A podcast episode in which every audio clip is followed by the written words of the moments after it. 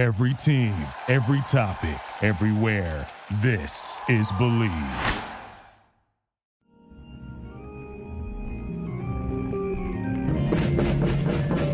Welcome back to another episode of the Comedy Bureau. Field Report, the Comedy Bureau Field Report is a member of the Believe podcast family. That's why on your favorite podcast platform, reads Believe in the Comedy Bureau Field Report. And that's 173 times that I've said some iteration of that. Um, am I stopping believing yet? I don't know. I haven't gotten an ad in a long time, so maybe that's the thing I should revisit with the network but uh and you know asking whether they believe in themselves uh, to give me an ad enough of that michigas on to this week's great guest creator of uh love isn't blind and comedians versus ai performer in los angeles and uh cr- part of her multi hyphenate is creator just creator of things to be enjoyed comedically uh please give it up for allison goldberg everybody that's me wooing for myself. A creator of things to be enjoyed comedically. Is that what you just said? I think I- that's I that's that's it. That's what I'm gonna put on my LinkedIn. great i i think that would definitely definitely make it stand out over every But other here's, here's the thing, like I've been doing this for so long, but yeah, I still don't fully know how to describe myself, you know. Mhm. i i have a knack for intros i do also 173 episodes, Mazel Tov. thank you uh it's fun fact it's a great way to measure how long it's been since the pandemic started Oh, did you start March 2020? yeah Wow. I know. I I also have a podcast I've been doing with a company called The Daily Dot for 4 years. Mhm. And now it's like this time capsule of my life, including Mm. the entire pandemic. right When I'm 80, I'm going to go listen. oh i thought you were like re-listening to episodes No, not yet. Not yet. But one day. What's Right. weird is I did listen to an old episode for a specific reason recently. And I was talking about some date I went on. And I was like, I have no recolle- recollection of this date or this man. I have no idea. yeah i think there is some sort of um inflection point where you start forgetting who you've had on the podcast or like what you've no, said I just mean like, yeah, I was talking about my personal life. And I was like, I Mm. don't recall this at all.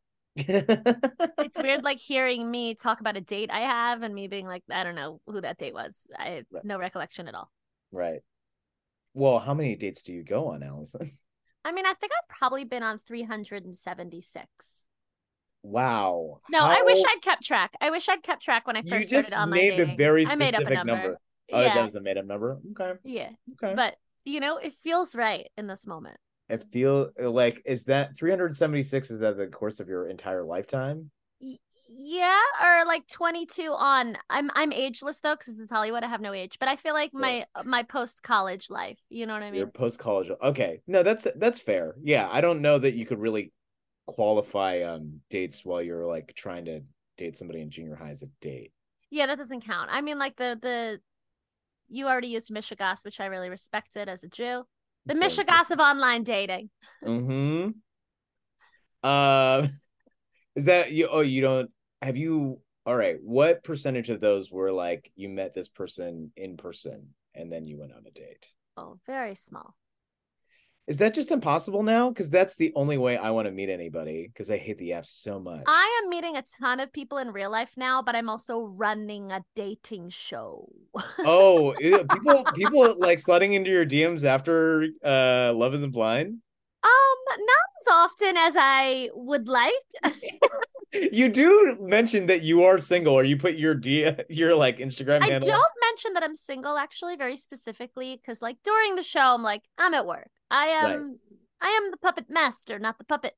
But I do have a slide hmm for I have a slide with all of the contestants' handles. and then and my, your my handle, handle is down there at the bottom. I'm just like, and your host, Allie Goldie. Um, Allie underscore Goldie. You follow me on social media. So Mm-hmm. But anyway, maybe we should back up because listeners are like, what the fuck is happening? Right. Uh well what's happening is we're getting into a little bit about one of the main things that uh Alice does, which is a comedic dating show called uh Love Isn't Blind, uh, with an interesting twist that I and I've been to plenty of comedy dating shows. I'm very good at winning them. Do I ever go on the dates? No, it's insane. What? Back up. So you've been on comedy dating shows and Yes. you've won and you haven't gone. You know, I was gonna ask you to do mine, but now that you said that you don't actually go on the dates, you're out of here, Jake. No, no, no, no, no, no, no. Caveat: I don't end up getting to go on the dates. Why? What do you mean? One of them, when I was supposed to go on a date, uh, the host of the show told me, "Well, she moved to India. Sorry." She moved to India? Yeah, That's not nearby. No. I mean, we live in LA where most people won't even date outside their zip code. yeah, and I, I'm brave enough to say that I will. I will date out of my zip code. Me too. Me too. Yeah, I'm I'm an ex New Yorker, so I actually don't understand the hype. I'm just like, whatever. I can travel in my own private robot with all the world's knowledge at my fingertips. Like I'm fine. I used to travel under the earth with a homeless man jerking off in the corner. You know what I mean? right, right. Carver. Although I will say, uh, New. Yorkers do like complaining about going from borough to borough. Yeah, I do it though. I did it. I did it. And I will Uh-huh. travel east for you, listeners. Anyway, Anyway, okay, yeah, so you don't go on the dates because they they leave. uh, they, yeah, I, I didn't, I didn't get to. I would have loved to go on the date, uh, but yeah, it just didn't end up happening. The another time that I won, uh, this is like the most LA shit that has ever happened to me. The Bachelorette was already on a date during the show because she's a poly person and she thought it would be funny if So she, brought brought a date. yeah to this Wow. dating show that she was on Okay. yeah What? Okay, first of all, how many dating shows have you been on? And second of all, is mine the best? And third of all, what are these other dating shows? i think i've been on like three and then uh i think i think yours is the best in I'm just kidding. I'm such. I'm such you're not allowed. You can't possibly say anything else in front of me.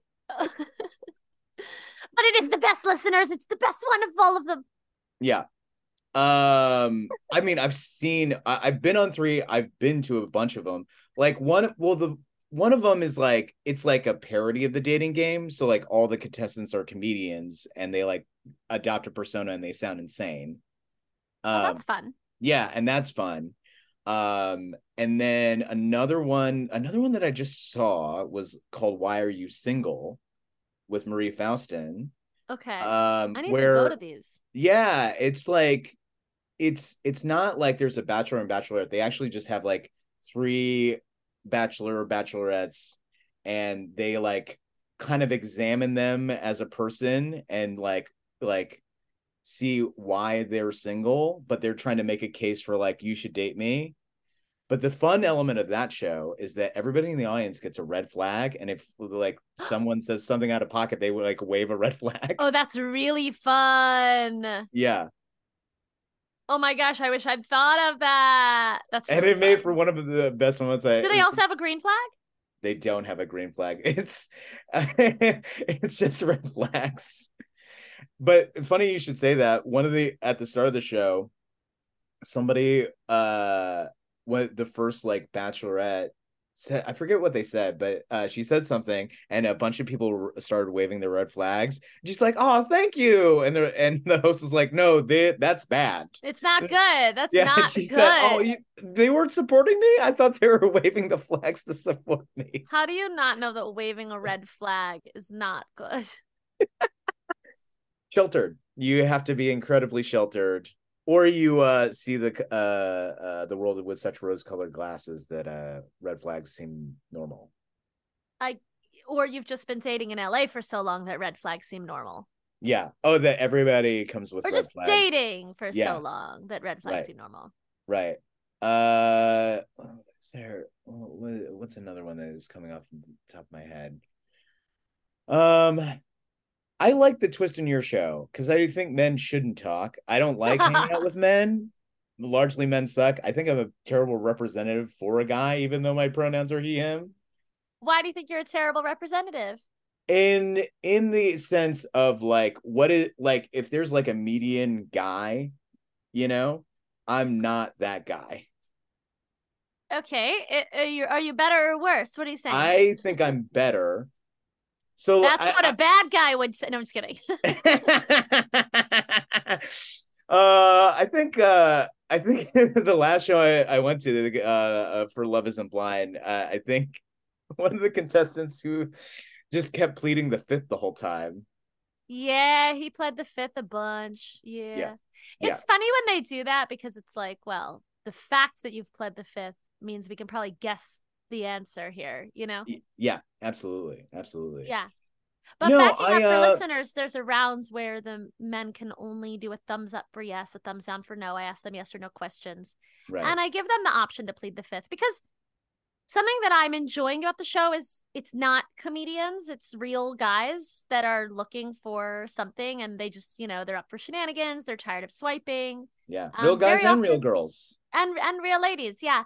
Yeah. And so, you know, I don't want to make them feel too uncomfortable or on the spot. Like comedians, you can tell them, like, you're gonna have to divulge your whole life, and they're fine. Right, Um, so I give them the option to plead the fifth if that makes them more comfortable. right, right. Yeah. So, well, let's back up. Well, let's close this window because a jackhammer started. Yay! It's it's a joyful noise. I love that for you. Thank you. God, I want to like re- isolate that and have uh, like have that as the sound for a notification. I love that for for a, you. a text message. for everything that happens. Okay, Yeah, yeah, yeah, yeah. you're welcome to. yeah, thank you. Um, well, let's back up a second. So, how did you come up with uh, a comedy dating show where men don't talk? You know, people have asked me that a lot, and I actually have to talk to my friend Eva about it because I was with my friend Eva. But I mean, there were a couple factors. Basically, I used to create shows all the time, and then we had a global pandemic, and that put a damper on performers' lives, all of us. But for me, something I really noticed that I'm sure a lot of people did as well is that it had been so long since I created something that then it felt really daunting and it felt like this big Mm. scary hurdle. And then finally I decided that some feelings are meant to be bottled up. bottled up. I uh, I live on the west side and people are like, "Oh, if you're uncomfortable, like you should you should follow that emotion." No, if you're uncomfortable, maybe that means you need to fucking lean in. So anyway, so I did an open mic at the Crow Mhm. and a friend dragged me out and I looked around at the crow and I was like, I'm gonna rent this. I'm gonna rent it right now. I'm gonna rent it right now before I get cold feet. I'm just gonna rent it. I'm just gonna rent it. It's rented. Talk Mhm. to Nicole Blaine. and rented it and then was like, I gotta create a show. and then my friend Eva and I, I was like, I want I wanted to create something rowdy post pandemic where people can meet each other and I also wanted to create something I can sell. So I was like, all right, game show, dating show, combine the formats. Wouldn't it be fun if the men don't speak? I'll call their moms. And I just brainstormed. I mean, it took 10 minutes with my friend, which is crazy because some shows, like the other show I'm working on, Comedians versus AI, took Mhm. much longer and I'm still working out some of the stuff, even though you Right. can go see it this Thursday. Mhm. But Love Isn't Blind hashed it out in 10 minutes. It was kind of crazy. I found the original piece of paper that we brainstormed on, and it's exactly the same. wow. Are you like I'll call their it? moms. I know I should. Now I need to remember. Now I need to find where I put that paper. but I found it recently, and I was like, yeah, this is it. I mean, there's a couple brainstorm. There's a couple ideas that I haven't done or haven't done yet. You know, like of course, if the men can't speak, one of the things I wrote down was like feats of strength. I haven't actually made the men like do a fucking push up contest or something, but you know, I call their moms live on stage. I search their phones. right. I have a I have a round that rotates. Sometimes it's limerick. Sometimes they write a haiku about their dream first date. Sometimes they draw their dream first date. Um, I want to keep playing with that round, and then I have the yes or no round, and that's it. And it's a fucking blast. right. It is. Although I'm biased, but it's so I would do that show every night if I could. It is. I mean, you said the word rowdy, and I think that is very accurate. There is sort of like, like a pro wrestling energy almost, where people really get into it. That makes me so happy to hear. yeah, like people are like either shouting or like, especially if um during like the round where you can plead the fifth. If somebody pleads the fifth, uh, you get a lot of like hisses and like, oh no, People go nuts. It's so crazy that yes or no round divides the room. A few shows ago, I, I one of the questions was, "Will you go down on her first? Which I thought was like a fun throwaway question. And one of the Right. guys like kind of hesitated and sort of Oh. like shook his hands. Right. Someone screams out, "You blew it!" The audience was so against him for the rest of the show. I actually kind of felt bad because Right. having spoken to him at length now in real life, I think he's actually a really good guy. Right. That's the other caveat is the men who agree to do this show. Like the joke is that men need to shut the fuck up and it's a dating show where the men can't speak and Right. men, you know, I go on so many all of my girlfriends, we complain that we go on dates and the men don't ask questions, they just talk about themselves. All that said, the men Right. who do this show Right. tend to be fabulous men because they're men that are down to do a dating show with a feminist gimmick. Okay, so this one guy I was interviewing him early on and he said, "If you have to sabotage me for the joke, sabotage me." And I was like, "I'm not going to, but we're going to be good friends." and, and he and I are friends. so I become friends with a lot of the bachelors. So they they are good men who do it. I really just went off on a tangent about I don't even know what, but you're oh, you were saying about teams.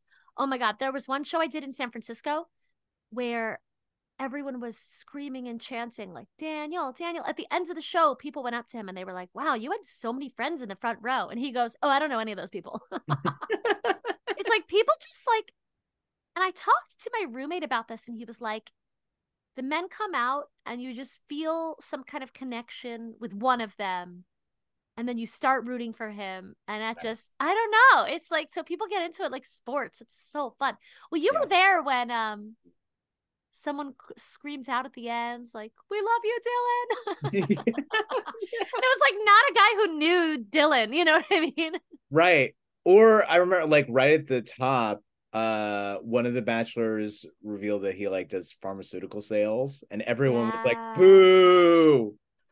And you had to like feel like stability. Yeah, yeah, I had to save him because I, I, you know, the truth is, I want the men to have a wonderful time, and hopefully, you saw this. Like, my job is to make everyone look good and for everyone to have a good time. Mm-hmm. right. So when they booed that, although I was surprised because, like, yeah, pharma's bad, but also we all did just get vaccinated, and it's how we're here. And also, I don't know, it's weird. I had an ex footballer turned astrophysicist, which is an unbelievable an Mhm. unbelievably sexy resume. When I said I was an ex football player, people were like, uh, and I was like, what? But then the show you saw, I had an ex professional soccer player, and everyone was like, Right. ooh. And I was I was like, what the difference in audience or like football versus soccer? I don't know. It's so funny though. The show's fun. The show's so funny because I don't quite ever know what's gonna happen either. Right. And well, I mean, that is part of the like the unpredictability of it is what's I mean, I think that's like like an improv audience, they're there to see what happens. They're like already engaged in having no idea what happens where when you go to a stand-up show and you know people have this attitude, they're like, all right, impress me Yeah. like i feel like uh uh like an improv audience they like want to lean forward with their like chin rested upon their like hands and they're like so excited to see what's and then uh a stand-up audience has their arms folded Yeah, I I- agree. I agree. Stand up is very much like tell me a joke. I'll decide if you're funny.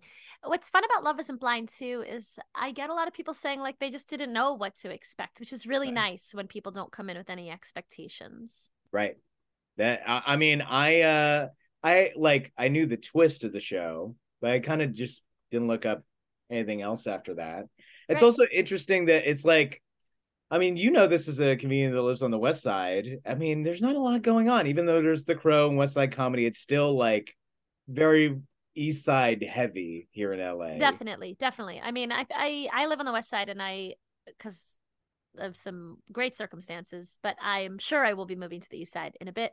Uh-huh. But um no, enjoy the weather, Allie. I mean, the weather on the east side is great. I'm an I'm an ex East Coaster. I think I think California's the promised land. I think they've been lying to my people about Israel. All of California is amazing. yeah. But um, yeah, there's not as much on the west side. Although I do think I need to find a new theater that's Mhm. 200 seats, and Mhm. my my options are all east. So the show will probably be moving east soon. Okay. Because right now I'm selling 140 with a wait list. I, I Mhm. even just saying this, I'm like, I jinxed it. I'm gonna sell no tickets for the next show. But Love Isn't Blind is, has been selling well, so at at a certain point, it's like, oh, now I'm just like put leaving money on the table. You know what I mean? Because it's like Sure. I sell forty more tickets per show. So anyway, so this fall I'm moving. If you know any 200 seat theaters, get at me. and, If you're listening and you own a 200 seat theater, please let me know. Right. And uh I mean the further east you move, the more tickets you'll probably sell because people tend to go out more. Even though people live on in Culver City and Santa Monica and Venice and they go out, I I don't know what it is where it's really hard to get them to go to That's interesting. Although it's so hard to say, right? Because maybe it's good that right now I'm west and there's not that many comedy options. Because I have had people tell me like, "Oh, it's so exciting that you're on the west side," because like nothing's ever happening here. right, right. Yeah, no, I can count the things of that's happening west side on like one hand. yeah. So we'll see. Oh yeah, and you know, you track all of the shows. Yeah, yeah, absolutely. Yeah. I will say that uh, you should know more. You should know where my next venue is. Jake, help me. Yeah, well, you know, you, uh, let me let me host the podcast first, and then Okay, okay, okay, okay. and then I'll And give then- you a, And then help me. yeah.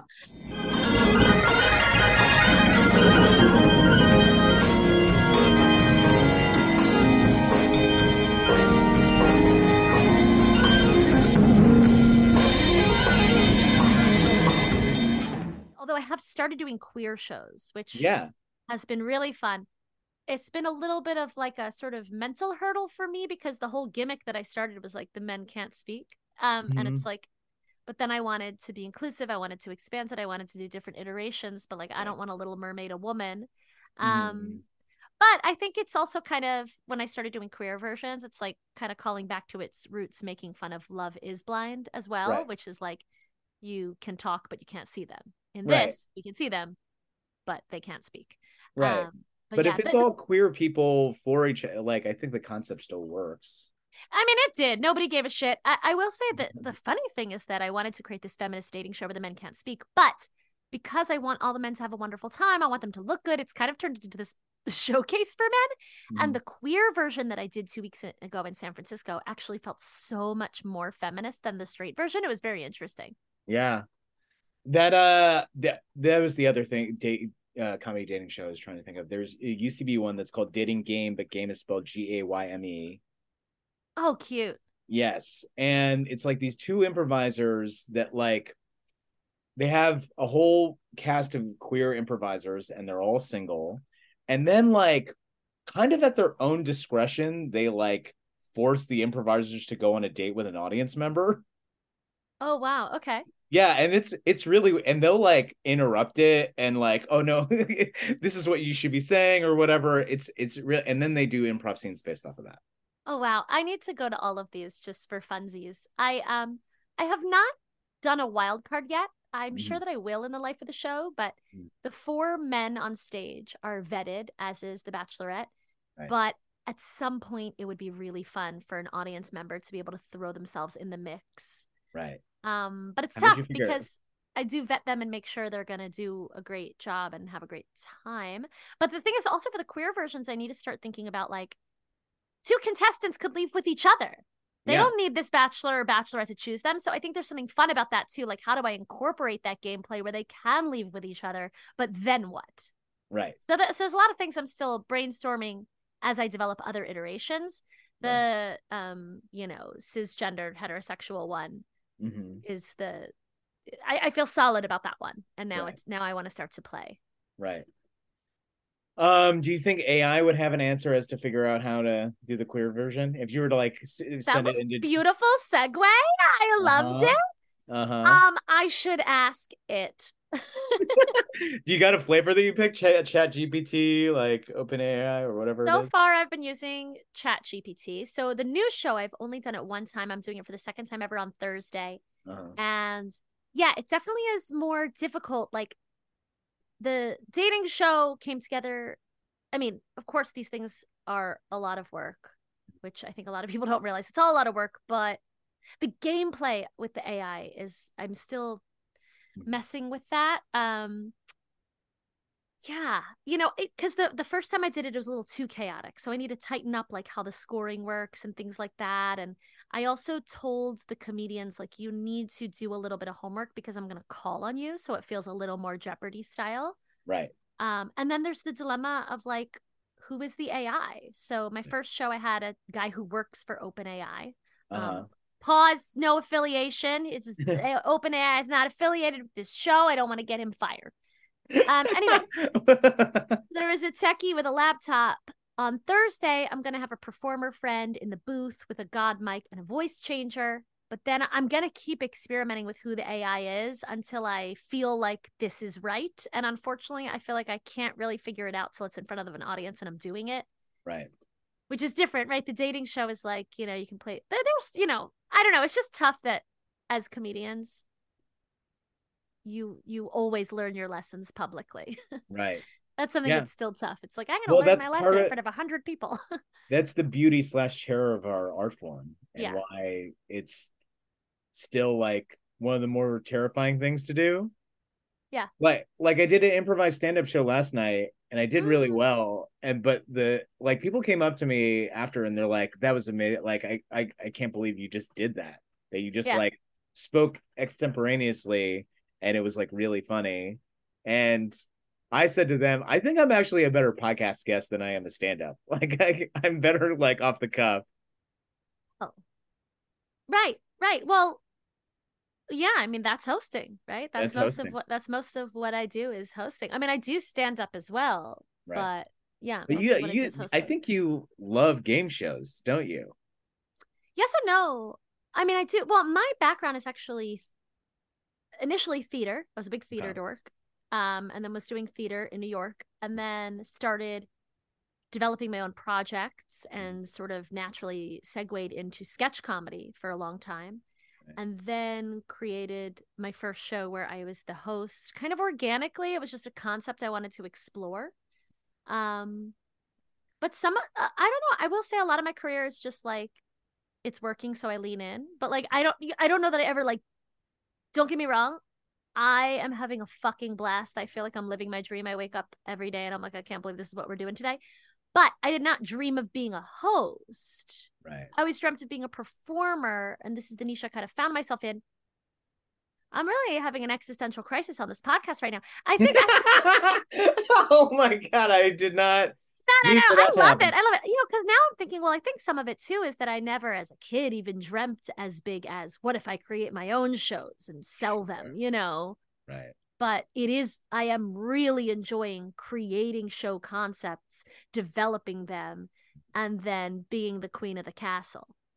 You do very much enjoy being queen of the castle. There are so many niche details to uh Love Isn't Blind that are like it's one but that comes from like you just like there there is uh, a wing man and a wing woman and all this sort of thing. Mm. Yeah, and uh, every yeah, it like you've obviously worked it out. So actually i love giving women credit for their ideas and the wing woman thing is actually my friend lauren. We've known each other forever and ever and i said i want to create a dating show i'm going to give everyone wristbands based on their relationship status you know i described the whole show and she said you need a wing woman i'm buying wings and Mhm. so it's actually her and her husband at almost every show and they are responsible for matches in the audience there are people that are dating because of them so Right? yeah there's a lot of details that are really fun and i think that's my trouble with the ai show too right like Mhm. dating details we're all familiar with dating shows we've all Mhm. been dating right. um, even if you're married now so there's a lot of details that are sort of easier to think through than what if i have comedians play games against ai Mhm. which people are starting to experiment with but is not like a known format you know Right. so i'm still figuring out what that means like is it wrestling style and I have them boo the AI and should the Mhm. uh, should I have signs that I hold up that say boo or applause but I don't want it to get anti-tech. So there's I think that show is going to undergo more changes than Love Isn't Blind. Like as you come see it again and again there's a lot of new elements. I mean Love Isn't Blind is different every time because the men are different the games are slightly different but like the format's there. Right. the AI one I'm going to keep really tweaking the format for a while I think Right. Why did you want to do a comedians versus AI show to begin with? Um, you know, for now, Love Isn't Blind is my baby. I fucking love doing that show. Comedians versus AI, honestly, I just think it's it's interesting to me that it's like a whole new frontier, right? Sure. So there's something about exploring that frontier. You know, sometimes I'm a straight white man and I just want to fucking explore the frontier. And you don't have know, a that- straight white man inside you, Allie. you know, I just got to go west and explore and, you know, take advantage of people along the way. No, that's not what I'm doing. Mm-hmm. But I, um, you know, I'm going to work on that analogy. It's not good. But yeah, yeah, claiming manifest destiny as a reason Yeah. is not good. It's not good. look. It's not good. But also, like, AI is so fascinating in terms of how it's going to change everything. I mean, that we see it right now in the writer's strike. And I actually am like, I'm super thrilled that the strike includes demands on AI before it's too late. I do think AI is going to fuck us all. I do think it's really dystopian. But then that's another thing that's fascinating to play with is like, okay, but I'm trying to create a comedy show. So how do I Mm. sort of reflect on that dystopia without the Right. show getting dark? So Right. there's a lot of different things I'm thinking about and playing with Right. but it's a little frustrating because I can't learn without doing it, but then I'm only doing it once a month. Like I almost wish I could do it every night for a week and just fucking iron out the format and then do it once a month. right. you know what? I mean, that you would have to do it like Edinburgh to do it every night. yeah, and I But mean, and that's wanna- its own pain as well, doing it fucking every night and trying to market every night. Yeah. have you done Edinburgh? no, I have not. Okay. Would you ever want to? It sounds like a racket. Don't you have to like get yourself there? And I mean, it Yeah. sounds fun, but it also sounds like a racket. And I'm trying to work on my shiny object syndrome, which is not get distracted by shiny objects. Is that in the DSM, Allison? Shiny object syndrome? Yeah, it is. And it's a photo of me just running Isn't that around pho- being the famous photo of you with your ear with my earrings. Yeah. No, yeah. but I mean, mean, it's probably a form of ADHD, let's be honest. But mm. like I'm always like, oh, I could do this or I could do this. And to me, Edinburgh is maybe a shiny object. Right. I, I I mean I I think it's like a fading shiny shiny object at this point because I mean like for those who don't know about Edinburgh Fringe, there's kind of no curation, which is n- nice in a way that there's no gatekeepers. However, because there are no gatekeepers, you do have to pay your way to get there. You have to book a venue and pay for it. Yeah, You no, thank figure out you. your lodging. You have to get a promotional team, or else no one will see your show. And you're The- yeah. competing against like hundreds of shows every Yeah. night.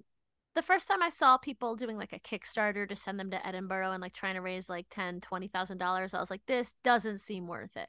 Right. Well, it's because like occasionally there's like a um a Fleabag success story, right? Sure. Or Yeah, there's that- eno- enough of that to fuel the delusions of everybody Yeah. else. well, I did the New York Fringe Festival Sure. years ago, and so I think I understood that racket and feel uh, done with it now.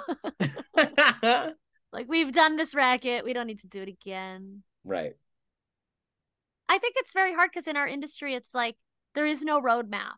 No. So, and I feel that every day. Every day I wake up and I'm like, where should I focus? Mhm. But then I think it's really easy for us all to be told, oh, you should be doing this thing. And it's like, I don't know. I have to say, like, most of the time when I've listened to what I'm supposed to do, it doesn't go that well. Right. How do you think AI would fare as a bachelor on uh, Love is Blind? Um, I think that's a good question. I actually had an AI company reach out to me because they wanted me to run some kind of like crazy AI dating show where you're meeting their avatars and you're meeting them, and then you're choosing an avatar, you're choosing them, you're seeing if it matches. And then, of course, these tech bros wanted to pay me like no money, and I was like, goodbye. Goodbye. But yeah, that exper those experiments are happening. I won't be doing them. Love Right. isn't blind. I want to keep so incredibly human. Um, Mhm. although comedians versus AI, I'm workshopping the title. I don't know. hmm Motorcycle. Right now, So considerate of you. I just like this guy isn't going to stop jackhammering, so I have to do. I can't hear any jackhammering over there. Oh, great. You're good. You're good. Yeah. But Mhm. um, comedians versus AI. Actually, something that was so exciting about the very first one is how the AI paled next to the humans. The humans Oh, yeah. knocked it out of the park. Because the thing is, the technology is very technically interesting, right? So the guy who ran my tech, the final round was an improvised musical number, right. and a comedian did an improvised musical number, and the tech guy created a song on the spot by stealing my voice. I mean, I gave it, I gave him permission, but like using my voice. So like technically, Mhm. it was so fascinating that the tech that it could do that Mm-hmm. But then there was something so completely missing like it was Right. in the context of being in a theater with seats with humans it was so it almost felt lame it couldn't Right. connect with an audience it couldn't do callbacks it can't look you in the eye it Right. can't even adjust its volume it, i mean the it, it was encouraging really Mhm. how it paled in comparison to the humans Mhm. um, I also had a human comedian who just fucking crushed it. In the final round, I bring out a wheel of human activities, like uniquely human activities. I think this wheel might change every time, but for the Sure. first one, it said love, die, eat, shit. Mhm. And this comedian brought out his guitar.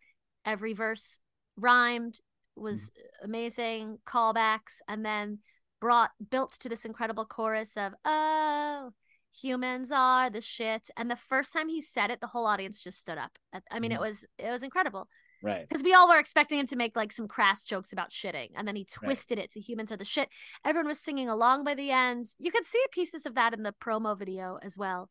Comedians versus ai.com um, but anyway that was that was a rambling tangent but the it was i don't know. I mean but the, oh, the other kicker is that the same guy who sort of won the evening and you know quote unquote saved humanity.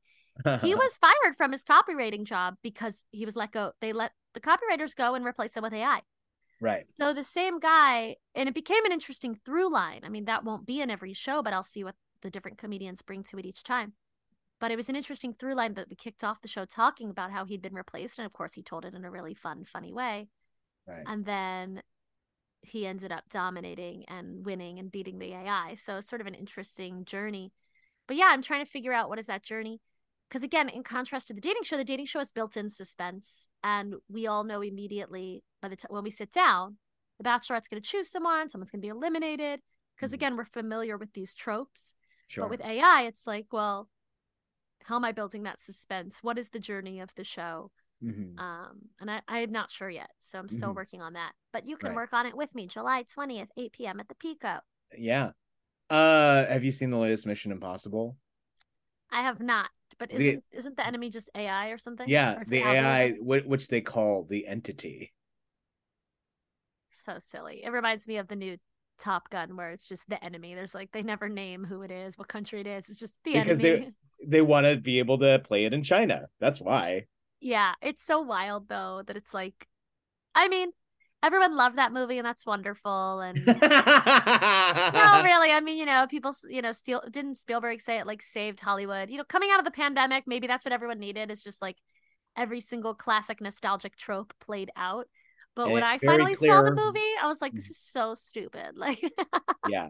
Well, I do think yeah, there there were a bunch of people who are clamoring like, "Oh wait, we want a good guy and we want bad guys and we want the lines to be clear and there's no miffing about either one." right and we want very simple story structure we want to have like an all is lost moment we want to have the whole shebang Although I do I do think Tom Cruise is slowly convincing himself that he could actually save the world if need be. Yeah, that's not surprising. I'll, yeah, I'm not going to argue with that. Probably all five foot seven of them. You know Oh, what's yeah. really fun? Um, I saw this YouTube video that like showed all the different ways that they stage the actors so that you can't tell how short Tom Cruise is. Uh-huh. And so now it's really funny to watch Tom Cruise movies and just Uh-huh. notice how many scenes they're like sitting down or you know what I mean? Is he on a is he on a little step stool right now? Like it's really fun to think to watch and just think about that. oh man, that seems like it be it could be twisted into some very um insidious drinking game. Oh, I love that. I hadn't even thought about it as a drinking game. Like every time you think Tom Cruise, every time they're seated or every time he's on a little wooden crate Yeah. or every time it's like the over the shoulder ang- you know what I mean? But like Yeah. they do all kinds of or someone's like slouching. They do all kinds of work to make him look taller. I think it's so funny. Right. Um and you mentioned like pre like off pod, pre pod that you're not necessarily with the show anti tech. Do you want to speak more to that?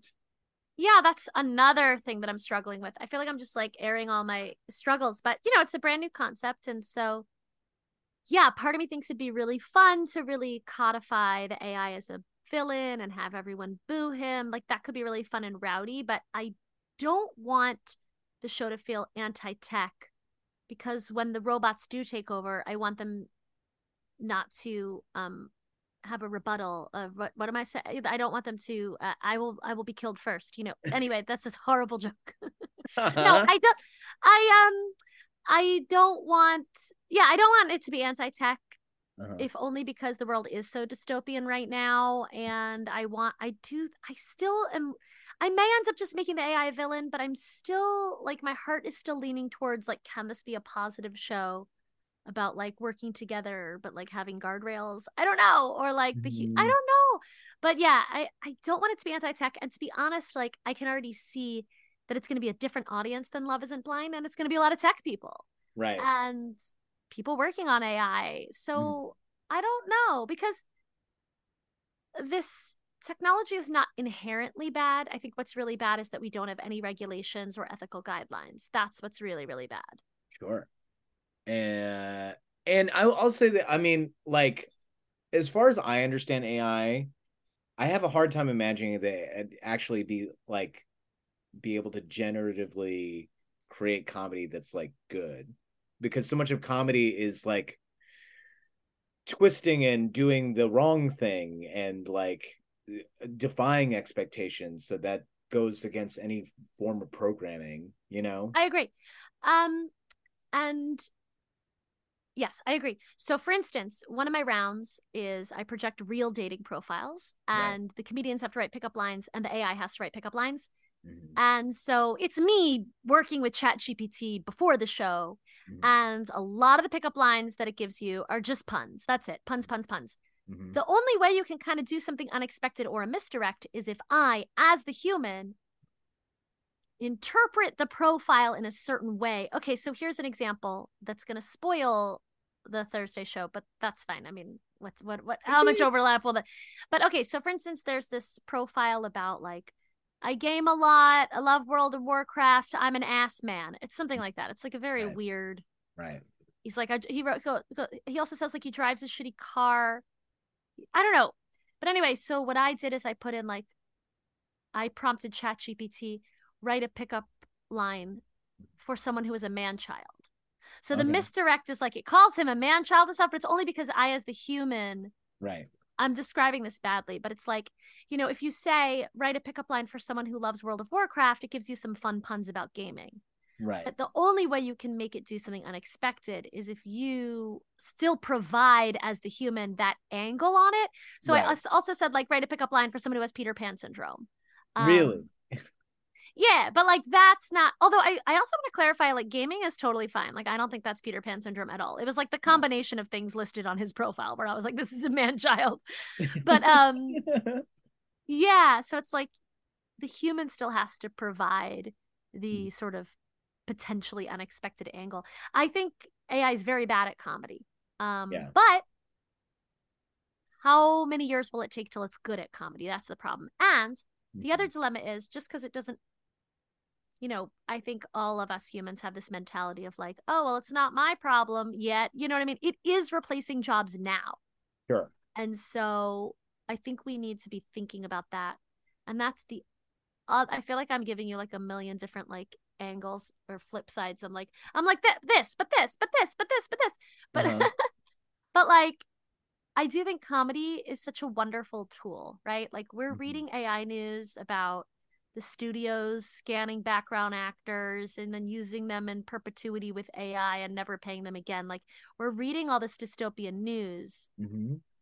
to the point that it is it's going to be like the pandemic where we're tired of reading it and then just the tech companies win, right? So right. Can comedy be a tool where people will be thinking about it while not feeling so royally fucked in the asshole? Sure.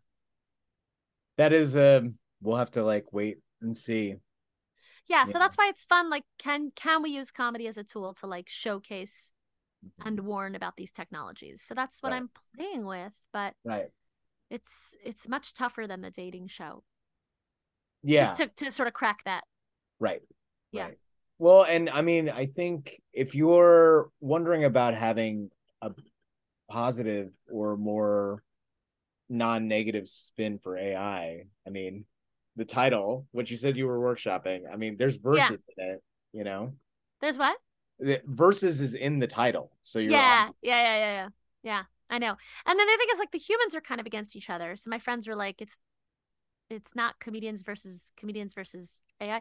I don't know. I have a huge Google Doc of like terrible ton puns and brainstorming. But the other thing is like sometimes I think, especially back in my New York days, I would get almost too clever with my Sure. titles and then the audience is like well what am i coming to see right whereas like i used to have a show called how to break up by text and people were Mm. like i know what this is without i can buy a ticket reading nothing else right. so I right, do think there's some value in comedians versus AI just being so straightforward.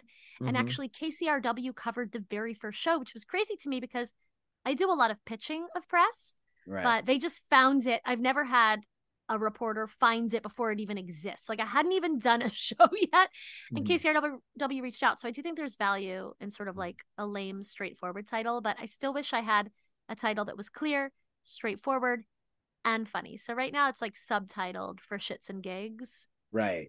but I don't know. I don't know. We'll see. I also We'll kind of want to just call it like break the internet. I don't know. break the internet. I mean that uh, that was kind of the point of at midnight is well, it wasn't breaking the internet. They were at midnight tried to see who was the funniest, who would win the internet every day. Yeah. yeah, And and and at midnight is is a comp for me for this show. yeah, Um and so I'm trying to work on the gamification. You know, I think there's like little things we can do as performers that helps the audience drop into a certain scenario. So this is such a small change, but like I'm going to be at a podium on Thursday. And I Uh-huh. think that alone is like, all right, we're at a game show, you know? Are you gonna wear a power blazer or something? You know, I I might to be honest, only because I have this awesome one that I just thrifted. But I think I'll Uh-huh. be too hot on stage. But yeah, no, I'm not. I'm not opposed to the power blazer. I know Mhm. you're joking, and I am serious. I'm only saying half half in jest. Yeah, no, it, it's because I do think those things help us drop in. Like if I Yeah. walk out in a blazer and I'm behind a podium, we Mhm. already are like, oh, I'm at a game show, and we believe it, right? Because like at at midnight, the scoring is going to be pretty stupid and loose. Yeah, But you still, it adds just like a little bit of flavor, a little bit of suspense, what's going to happen. So right. Yeah. right, right. Uh, is there something specific you're looking forward to on Thursday's show? Um, you know, the first one on in June, you know, really didn't know how it was going to go, and it Mhm. was really fun to see what the comedians did with it. Cuz it's sort of like my job as host is to set up a playground and then see how they choose to play. And the comedians did a great job. And but it's not a trend yet, right? Like is my playground strong? Is my playground sturdy? Or are the monkey bars going to break, right? And so Mhm. I need multiple comedians to be going down the slide before I can accurately assess my playground. And so that's what I'm looking forward to. Mhm. You want to make sure the slide isn't hot. There's like Yeah. a rubber surface to. Yeah, how's the landing when you dismount yeah. the slide? Is you know, are there going to be injuries? Mhm. So that's what I'm looking forward to because, you know, that one comedian I mentioned who ended with humans are the shit. I mean, I should really just shout him out, Brad Einstein, but Mhm. he really, you know, he did such a great job with it. But it, you know, everyone was like, oh my God, it was so much fun. Brad was so amazing. And I'm like, yes, but it's my job to create a show that works even if there's no Brad. You know what I mean? right, right. so that's what I'm going to be finding out on Thursday. Yeah. Well, I mean, the games that you've said this far, those sound very fun, and there's it Thank you. feels like Yeah. a lot of room to play. You know. The other thing I want to do is I want to develop an arsenal of about 10 to 12 games. And so every time you come, there's going to be five games, but they'll they'll kind of rotate. So uh, actually some of the games are new this time too. I may be changing too many things, but the first round is going to be um you know, did Kanye tweet this or did ChatGPT write it? Um I think I, I'm debating I'm still naming my rounds, but Mhm. I was thinking of calling it tweet or deceit, or I was thinking, um, wait, I had another idea. Oh, Kanye West or Turing test. Is that too Mhm. crazy? Anyway, so the the comedians will guess did Kanye tweet it or Mhm. not, and then the next one is dating profiles, which I did last time, Mhm. and then the third round last time. When you buy your ticket, you can write life questions, and so we answered their life questions on the fly. Right. But this time I'm going to try to see if someone will give me their phone. I'm going to be like, is anyone waiting, like sitting on a text that you know you should have responded to days ago? and we'll take their phone and the comedians will write responses. ChatGPT will write responses live. Then last month I did um audience gave suggestions. We generated a painting live. The comedians gave an art history lesson. Mhm. This time I have come up with fucked up Disney titles, like almost like um Phallus in Wonderland, uh The Little Fur Trade, Right. uh Beauty and the Yeast, and the comedians are going to write a movie pitch for these almost Disney movies Mhm. and we'll score them and then the AI will create a movie poster on the fly based on their pitch and they'll be scored on that. The AI Mhm. will be scored. And then the final round, instead of doing musical improv this time, it's going to be a motivational locker room speech like any given Sunday or Remember the Titans. Mm. And I'm going to play suspenseful music under them. And again, we're going to spin a wheel of human activities, and that'll give us sort of the jumping off point for this speech. Right. That's fun. So those are my games. That's what I got planned. Yeah. Go buy your tickets at comediansversai.com. Please do. Allison, do you want to do some comedy news? Okay.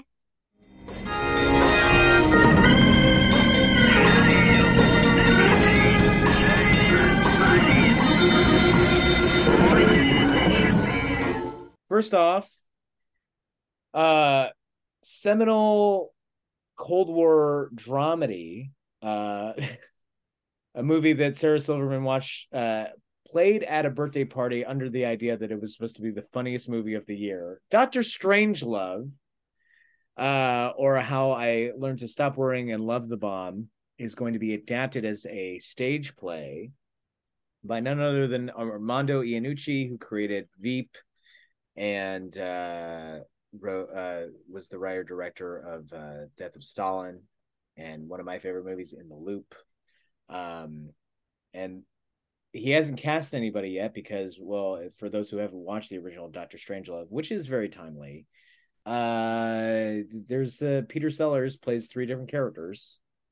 Uh, far before far far before Eddie Murphy ever did that. Um, but that is I I I there's no word as to where it's going to go up, whether it's going to be the West End or Broadway, uh, or make it out here. But I think that's um a fascinating thing. I Like you, I, I think it's so weird that comedic plays are a thing, and they seem to have nothing to do with stand-up sketch or improv or all of the rest of live comedy. Like it's Wait, whole... why do you think it's funny that comedic plays are a thing? No, I I think it's funny that it's separate, a separate world from everything else. Mm, that it's like if you do theater, you could be cast in a comedic play. Um, But maybe, like stand-ups aren't auditioning for a comedic play. yeah, well that that, but to the extent of like that, ne'er shall the two worlds even meet. That like people who are in theater, they will do comedic plays, but they don't. I mean, stand up or sketch or improv or any of that. They don't. Although I would argue it's the gateway drug because I was always in comedic plays and Yeah. here I am as a comedian now, which is Uh-huh. not what I ever predicted. I literally just started getting press as a comedian and I was like, I guess I'll lean into this. But, but I started by doing comedic plays and I was like, Uh-huh. all right. What'd you do? Like Mid- Midsummer's Night Dream? Uh, oh, I mean, I guess that's technically a comedy, but I think of much sillier things as comedies. I did a lot of like Christopher Durang in college, and then when I Uh-huh. graduated, I was doing, oh my gosh, well, my Like The first job out Apartment, of maybe? college. What? the Apartment. Neil Simon. No, my first job out of college, actually, I was at a showdown in Disney World. That's how I joined the Actors Union. But, but I do come from like, and even just, I, I joke that growing up, I was always cast as like the quirky sidekick in the musical, right? So I was Sure. like Ado Annie in Oklahoma, like, Right. so that kind of was like my journey into comedy. So I'm gonna say it's a gateway drug. But I did go with you. I hadn't really thought about it till this moment that it's like, yeah, there's improv people who do stand up and do sketch and vice versa and whatever all around. But yeah, it's not like, oh, I specifically do comedic plays and stand up. That you don't hear that as much ever. Right. Really. I mean, I think it the the veneers on that are starting to crack. Like there is some overlap, and you know, um, there's interesting comedic plays that are being done versus like Well, you know what? I think it's a lot about format, right? Because to me, comedic plays, the comedy comes from like the character's emotional journey. sure, So it is rather a than different. there being like hard punchlines, or it's Yeah. either that or like um, what's that international say? The play that goes wrong, where it's just like you know physical comedy for like an hour and a half. Yeah, like farce and stuff. Yeah. yeah. So it is a very different source of the comedy. Sketch and stand up and improv, I suppose, have a bit more in common. You are looking for those Mhm. punchlines, although in sketch and improv, it's much more scenario based. Yeah. So I would say the the gateway drug goes comedic plays into sketch, Mhm. into perhaps improv, into stand up, maybe. Right. I will. my I, ladder. I will say a few years ago, Jordan Temple, uh, very funny stand up and a writer on almost every comedy show that anybody loves on TV. He remember how there's this gaff on TV uh, where um, an award presenter um, said hidden fences, uh, like com- combining two different movies with black people. There was hidden figure. Oh. Remember this? Oh, oh, so awkward. Yeah. and so off of that gaff, Jordan wrote a one act play called Hidden Fences. That's funny. I didn't know that. It was so funny. Yeah, that's a good twist. Yeah. Oh man. I don't ever uh, want to be famous enough that anyone notices any of my gaffes. that sounds like a fucking nightmare. I want to Yeah. remain I want to be a little bigger than I am, but I would love to remain delightfully obscure. Right. I mean, I kind of feel like uh theater camp just came out and it is really I can't wait to see it. I cannot wait. That is about my childhood. Yes. Oh, I think you're gonna be like like standing up during the movie just clapping. I'm gonna lose my shit every and TikTok knows I love it. It keeps feeding me clips, and every clip I've seen so far, I'm like, this is the this is gonna be my my personal cult classic. Right. It's like borderline inaccessible to people who haven't been to like theater camp or but not it isn't. Like you can still enjoy it and have fun. But for theater, Theater kids, dorks are gonna go nuts. They're gonna go nuts. I actually have like a mini high school reunion uh with me and it's just me and two of my besties get together every year in Chicago, and it's gonna be this weekend. And I want us to go see this show because we did theater together in high school. hell yeah. Although the other thing is that um I recently went to a Broadway rave and it literally has a giant projection that says Theater Kids Unite and it was all theater kids who are all gonna fucking love this movie and it was everyone just going nuts and singing musicals. It was the Mhm. most amazing thing. I'm going the second they announce their next LA date, I'm buying tickets to Broadway to the Broadway rave. Nice. Nice. I only bring it up because uh Ben Platt, who co-stars in that movie, um, Genius. He was asked by Rolling Stone about Nepo babies because his dad's a big time producer. Yeah. And he's like, uh, we won't be talking about that. And Oh um, really? I mean he's he's a Nepo baby, but he's so wildly talented. He's Right. so talented that it's like fuck that question, you know? Right. I will say the I think the move if you get that question as a nepo baby is to just like, yeah, I got here with that, but I still work really hard, and I it's insulting just because he is so talented. I saw him at the Hollywood Bowl and I mean he was he was unbelievable. So Right. I'm just like sure, he's a nepo baby, but like honestly, he I know it's so, you know, it's like probably less than 1% of people who really make it to his scale, but he might have made it anyway. I mean, his Right. voice is incredible. right. I would I would say that well, no one's really taking anything away from any nepo uh, like no one's who is a nepo baby that has gotten things. I wish I was a nepo baby. I would to be a nepo baby. yeah, but no, no, they're not getting stuff taken away from them at all. Just people are saying this is And how let's be honest, Meryl Streep's daughter is a nepo baby, and it hasn't gotten her that far. Yeah, that's uh same goes for Spielberg's daughter. She likes yeah, I mean, you t- look. There's plenty of untalented, successful people, but Ben Platt is very, very talented. So Yeah. Yeah. Yeah. go go see theater camp. see comedians versus AI on Thursday, and then see theater camp. Yeah, uh, go go see uh comedians versus Support AI. local, and then just go see theater camp because it's gonna be so fun. Yeah, after I'm sure you, if you're listening to this, you probably bought tickets to Barbie versus Oppen or Barbie, Barbie versus Oppenheimer, Barbie and Oppenheimer. Barbie is one of those movies where I'm like, do I want to see that, or I have have I just been told that I want to see it so much that now I do? Like, is that just an unbelievable? I mean, it's just the marketing campaign. See what I like. If I had never seen a single billboard or whatever for it, I would never have blinked, never have wanted to see it. But I've literally like, I just feel like LA has like told me that I want to see it. Now, I wonder if I want to see it. you, do you think AI is ruining your brain, Allison? A hundred percent, but it's ruining all of our brains. And that's why you should come see Comedians versus AI on Thursday night. I should have like a plug counter. See how many How times we many plugged it. Yeah, yeah, yeah. Ugh, I'm such a dummy though. I was on KCRW and I like didn't and the reporter was so nice. I, I totally could have said to her, Can you please spell out July 20th comedians versus AI.com? But I did not. I just I, I need oh my god. I don't know if you feel this way, but it's like we're all one man shows doing everything ourselves, and it's like so many important details always slip. Oh yeah.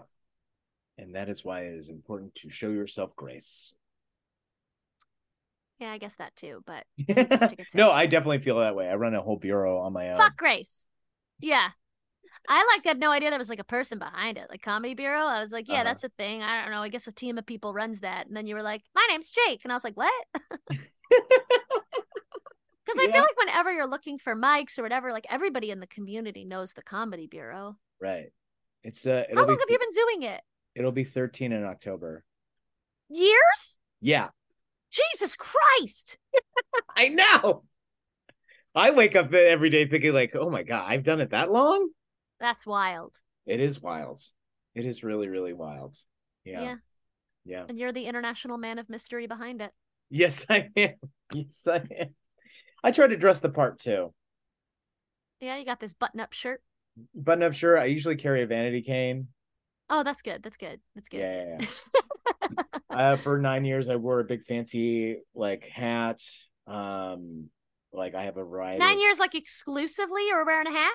Fancy well, hat? like yeah, I started. To you're like Steve Jobs, but a top hat. No, no, not uh, Steve. Now I'm picturing Steve Jobs in a top hat, and that's uh, not a good look for him. Actually, I'm picturing it now, and I like it. He still has the turtleneck on in my head. Yeah, but that's so much. Like it feels like his head is now just floating between a black top hat and a black turtleneck. Yeah, yeah, yeah, yeah, yeah. yeah. It's a look. It's a look for sure. It's yeah, for sure. Like like he was going to a, a Lincoln, like a Abraham Lincoln festival or something, and he just got one thing. Now I'm wondering if that festival exists, and I need to Google it and attend. I love going to weird festivals. I bet I'm it going- is. I'm going to CatCon on August 6th. I don't even like cats, but I'm like, this will be weird. I go to so many conventions at the Pasadena Convention Center just because I love weird shit. Oh my Like, god! and my friends know they come like every convention. They're like, "You going to this one?" I'm like, "Hell yeah, who's coming with me?" I went What's to the- Monsterpalooza last month. Mon- now what is that? Monsterpalooza actually, I had no idea. I buy tickets, I have no idea what I'm going to, but actually it was a celebration of like horror effects. So something that was Mhm. really cool is there were makeup artists like putting prosthetics on people, like in it, like specific models who had opted in because it's like a seven hour process, but they were Right. prosthetics being painted. I mean, it was actually unbelievable. So like they truly looked like these like horror creatures in front of you. So Right. I feel like whenever I go to these cons, there's always something fascinating to take away about humanity. Which is what? Well, it's different every time. I really Okay. liked the prosthetics and just the it made me respect I really came away respecting the artistry of horror. Okay. Um I also went to AlienCon like a month or two before that Mhm. and it was pretty kooky, but I do think aliens are real. Right. I think that what that taught me about humanity is that we are small and not alone. I already thought that though.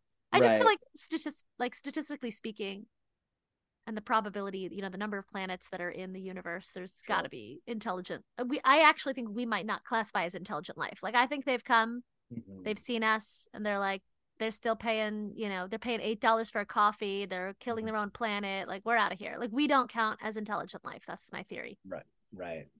You know, and I think that is the what happens when you're so far removed from the food chain that you're just left with existential sort of self-deprecation.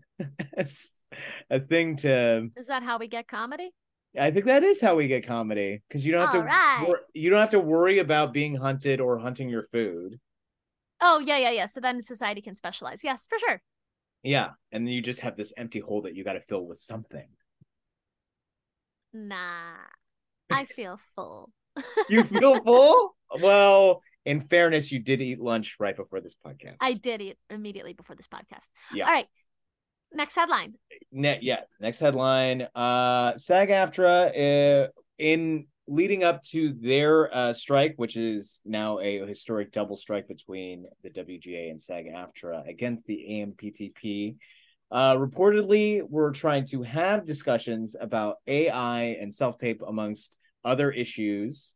Uh, but those meetings uh, leading up to the uh, actual announcement of the strike were apparently canceled until the day before, uh, where they basically stated, SAG-AFTRA stated that uh, they're the they and the AMPTP are just too far on where they where they stand on the issues. Um, What is the self taping issue that you mentioned? well, self tape is uh now I would be guessing. I I know that like um Like, because I know the AI issues, but what's The the, AI self taping issues- issue? I think like I think actors don't like doing self tapes or uh they would prefer in person. I don't know. I'm specific- skimming the article now. You're skimming the article. I mainly wanted to focus on the AI part because of Comedians versus AI, which is yeah. yeah, yeah. Oh, yeah. So some performers say self taping places labor once predominantly performed by casting offices on the shoulders of actors, who sometimes feel the pressure to pay out of pocket for better equipment. Yeah, there you go. That's There really true. anyways, uh, with SAG AFTRA, um, we'll we'll see. I mean, I, they're not even a week into their strike, uh, but uh, the, the WGA is I want to say almost at eighty days, maybe. hmm It's Yeah. really, really wild. Yeah, I'm so And- glad they're doing it though, because as I've already complained, I used to do theater in New York and the actors, you know, AEA, the Actors Equity Association, never struck and therefore wages are unlivable and the whole thing's a mess. And there's like a thriving non union ecosystem. And yeah, I support the strike in a move surprising no one. yes, yes. Are what? Do you have any feelings about the strikes? Perhaps seeming like people are having too much fun. I think they should absolutely have fun, right? Like you're in a miserable situation, why not have fun while doing it? Like it's such a funny thing that that we've done as humans where it's like you should feel bad about this thing because it's bad and it's like no, this thing is bad, so have fun while you're protesting it. I agree, but at the same time, I just want a little bit more eat the rich energy than I'm not really getting from like people doing karaoke or having a Taylor Swift ticket. Oh, I did. Ah, you know what? We are getting different different targeted reels and TikToks about this. Because Because I didn't know karaoke's happening. I'm getting a lot of TikToks of actors being like, "Hey, you know me from Glee, and let me just break it down for you. I was paid a thousand dollars a day. I know that sounds awesome, but if they're only calling me in twice a month, that means I'm making two thousand dollars a month." And breaking down like their salary next to like the CEO's salaries, and it's been there. It's been very interesting. I haven't seen as much of the karaoke and shit. I knew people told me because I ran a dating show. A lot of people were DMing me like, "Oh, do you know about how?" the strike is becoming like a pickup spot and there's like official singles meetups at the strike. That was week one. yeah, and someone was like, "You should go recruit there," and I'm like, "No, no." I told somebody about that, and uh, somebody who was on the picket line is like, "Oh yeah, you don't even have to be a WGA member; just go." Yeah, th- then it just feels to me like, okay, what is the strike? Like, I think it needs to remain a strike. Yeah, that's like, what should- I you know want. what I mean? yeah, that's what I wonder. Like, okay, well, can this be like post you marching? right. I mean, I'm I work primarily in the unscripted space, so technically I am not on strike. I support the Mhm. strike, but like um I've had some friends say like, "Oh, are you going to go?" but it doesn't feel like my place. I don't know. I guess if they were like asking more and more people to come just in solidarity, but Yeah. Yeah. Uh, the last WGA strike went for 100 days. It seems like this one's going to go past that. And how many days has this been so far? You just said 80, is that Uh, right? it, I it's somewhere between 70 and 80. Yeah, it is it is going to go past 100. I can't imagine it getting resolved in 3 weeks. No, no. Uh, and It's then really wild. yeah, with SAG AFTRA joining. Uh, who knows how long it'll go? It's really sad because like I'm really excited about my projects and you know, I optioned Love Isn't Blind and I have an acquaintance who I would say is like sort of my counterpart or equivalent in the scripted space where he has a couple mm. op- projects option, things were really moving, he was gaining momentum and it just kind of breaks my heart because again it, it is about like the little guys like us like if someone told me that i suddenly had to stop doing these shows i mean it also it's like the pandemic like i would be devastated if i had to stop doing love isn't blind right now Mm-hmm. and couldn't pursue the option or all of this stuff Mhm. so i mean it would really be such a disaster for me and so i think there really is this human element of people who are really struggling um and it's just absurd to me that I mean, I think there should be a cap on salaries across industries. Like nobody needs to make a billion dollars. The end. Mhm. Mhm. Like you can be go be rich as fuck, but nobody needs a billion dollars. Right. Yeah. And like, what is, I mean, not that they would ever do it, but yeah, what is Elon spending his money on? What is Richard Branson? I mean, besides, oh, I want to go the. Anti-aging. Uh, yeah. For real though, they're like having the blood of like younger people injected into them and doing all kinds of crazy shit.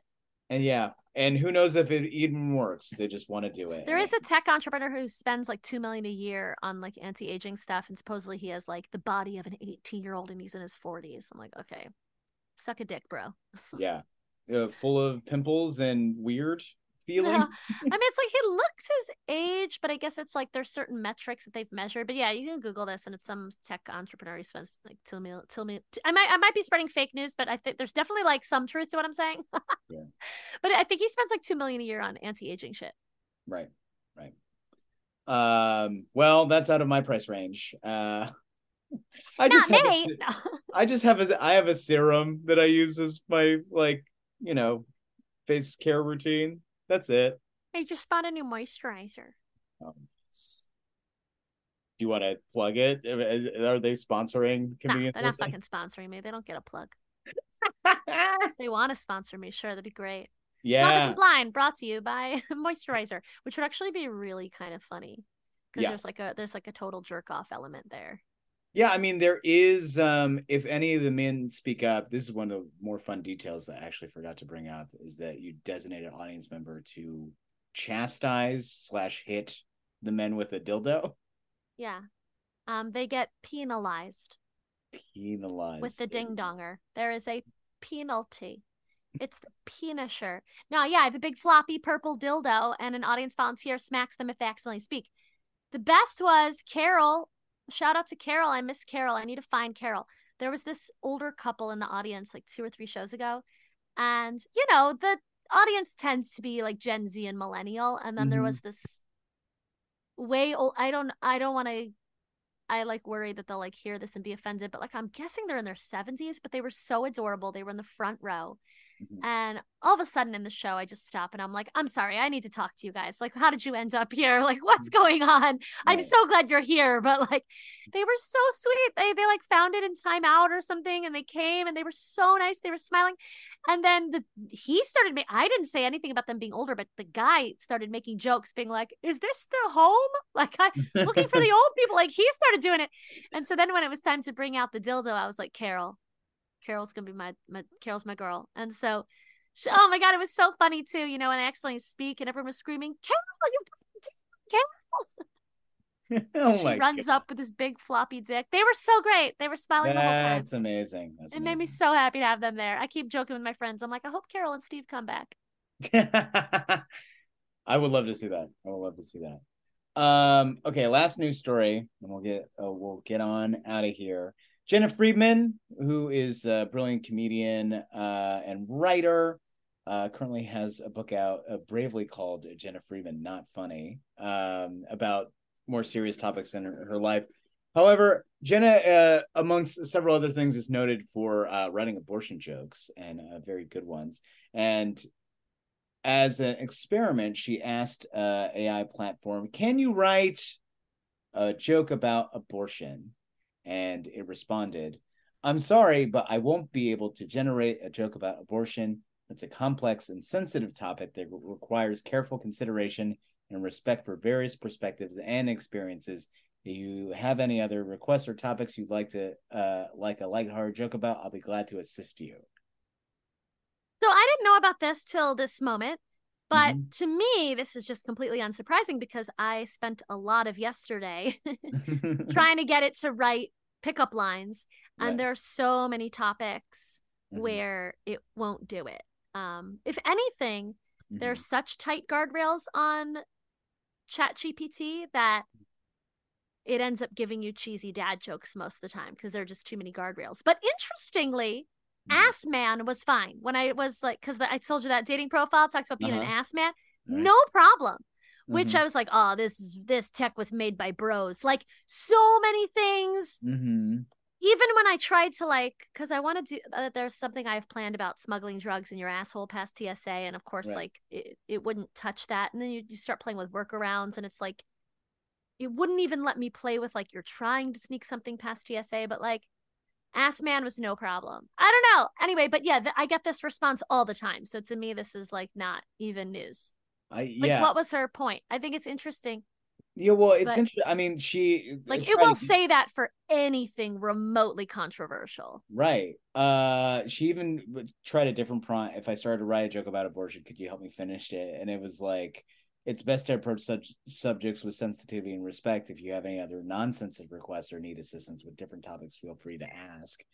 And I think that is like it's an interesting trajectory to see that, you know, there have been news stories where there was like AI generated Seinfeld and then it like Yeah. became a- anti-trans and it's like okay it's does that mean a human has to put in another guardrail for that going forward Yes. And they did. I mean, they took that down immediately, the Yeah. never ending Seinfeld. Actually, what's funny about this Jena Friedman thing is that she keeps asking and asking and asking, and it won't give her anything about abortion. But then Mhm. she writes, Why did the woman cross the road? And Yeah. ChatGPT wrote, To exercise her right to bodily autonomy and make her own choices, just like everyone should have the freedom to do. That is really interesting. that it refused to write anything about abortion, Mhm.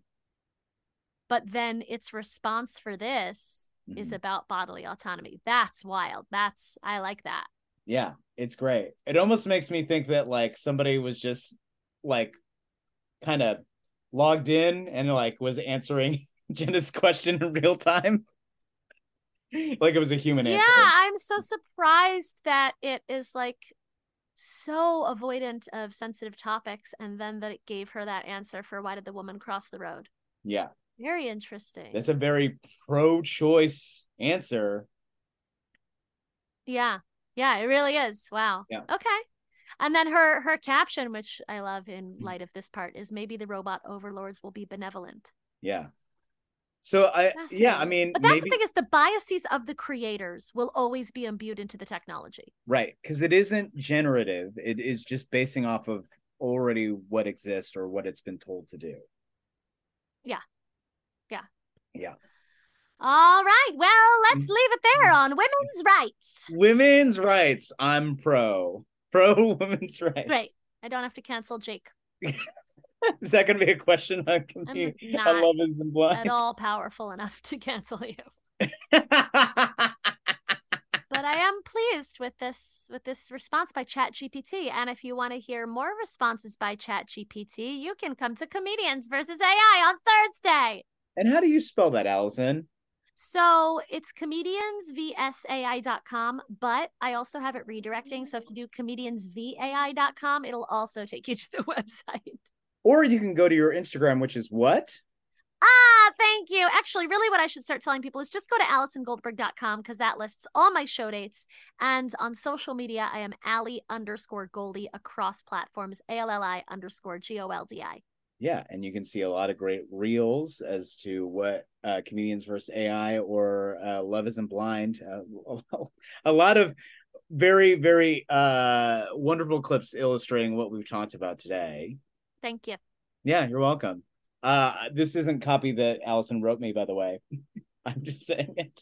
Well, and thank you for coming to see the show. Absolutely. I um I love the everybody who's in the audience. We mentioned this in passing earlier. Gets a different colored wristband whether you're single, in a couple, uh poly, or this was interesting to me. I don't know if anyone told you about this.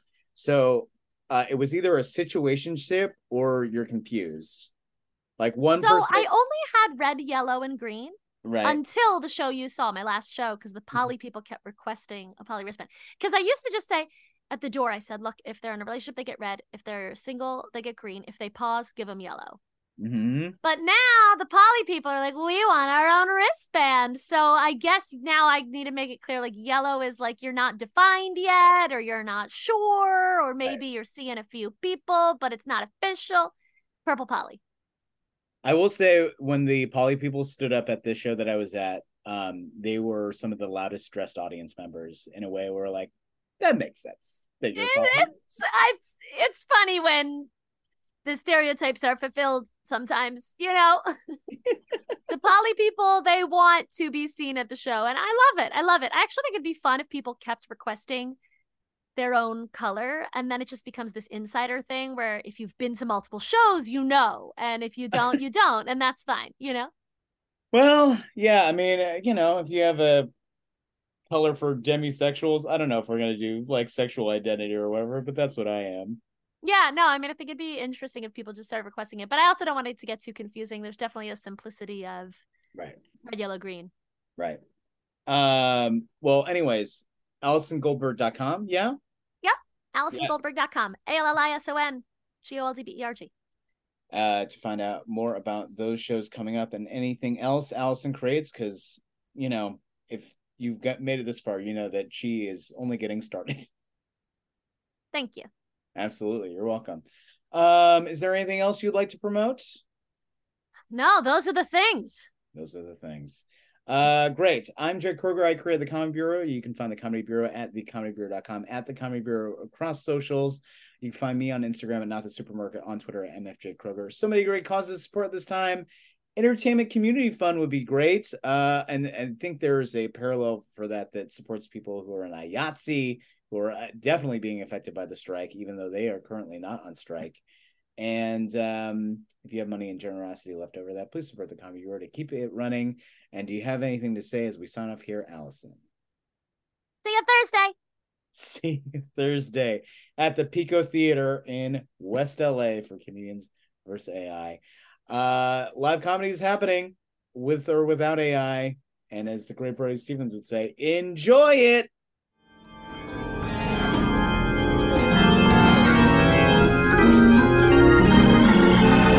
Comedy Bureau Field Report is recorded, produced, and edited by Jake Kroeger. Music by Brian Granillo. Artwork by Andrew Delman and KT. And part of the Bleav podcast family.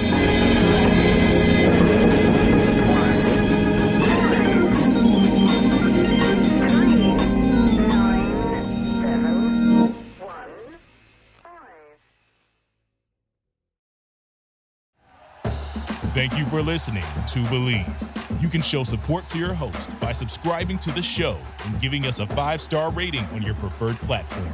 Check us out at Bleav.com and search for B L E A V on YouTube.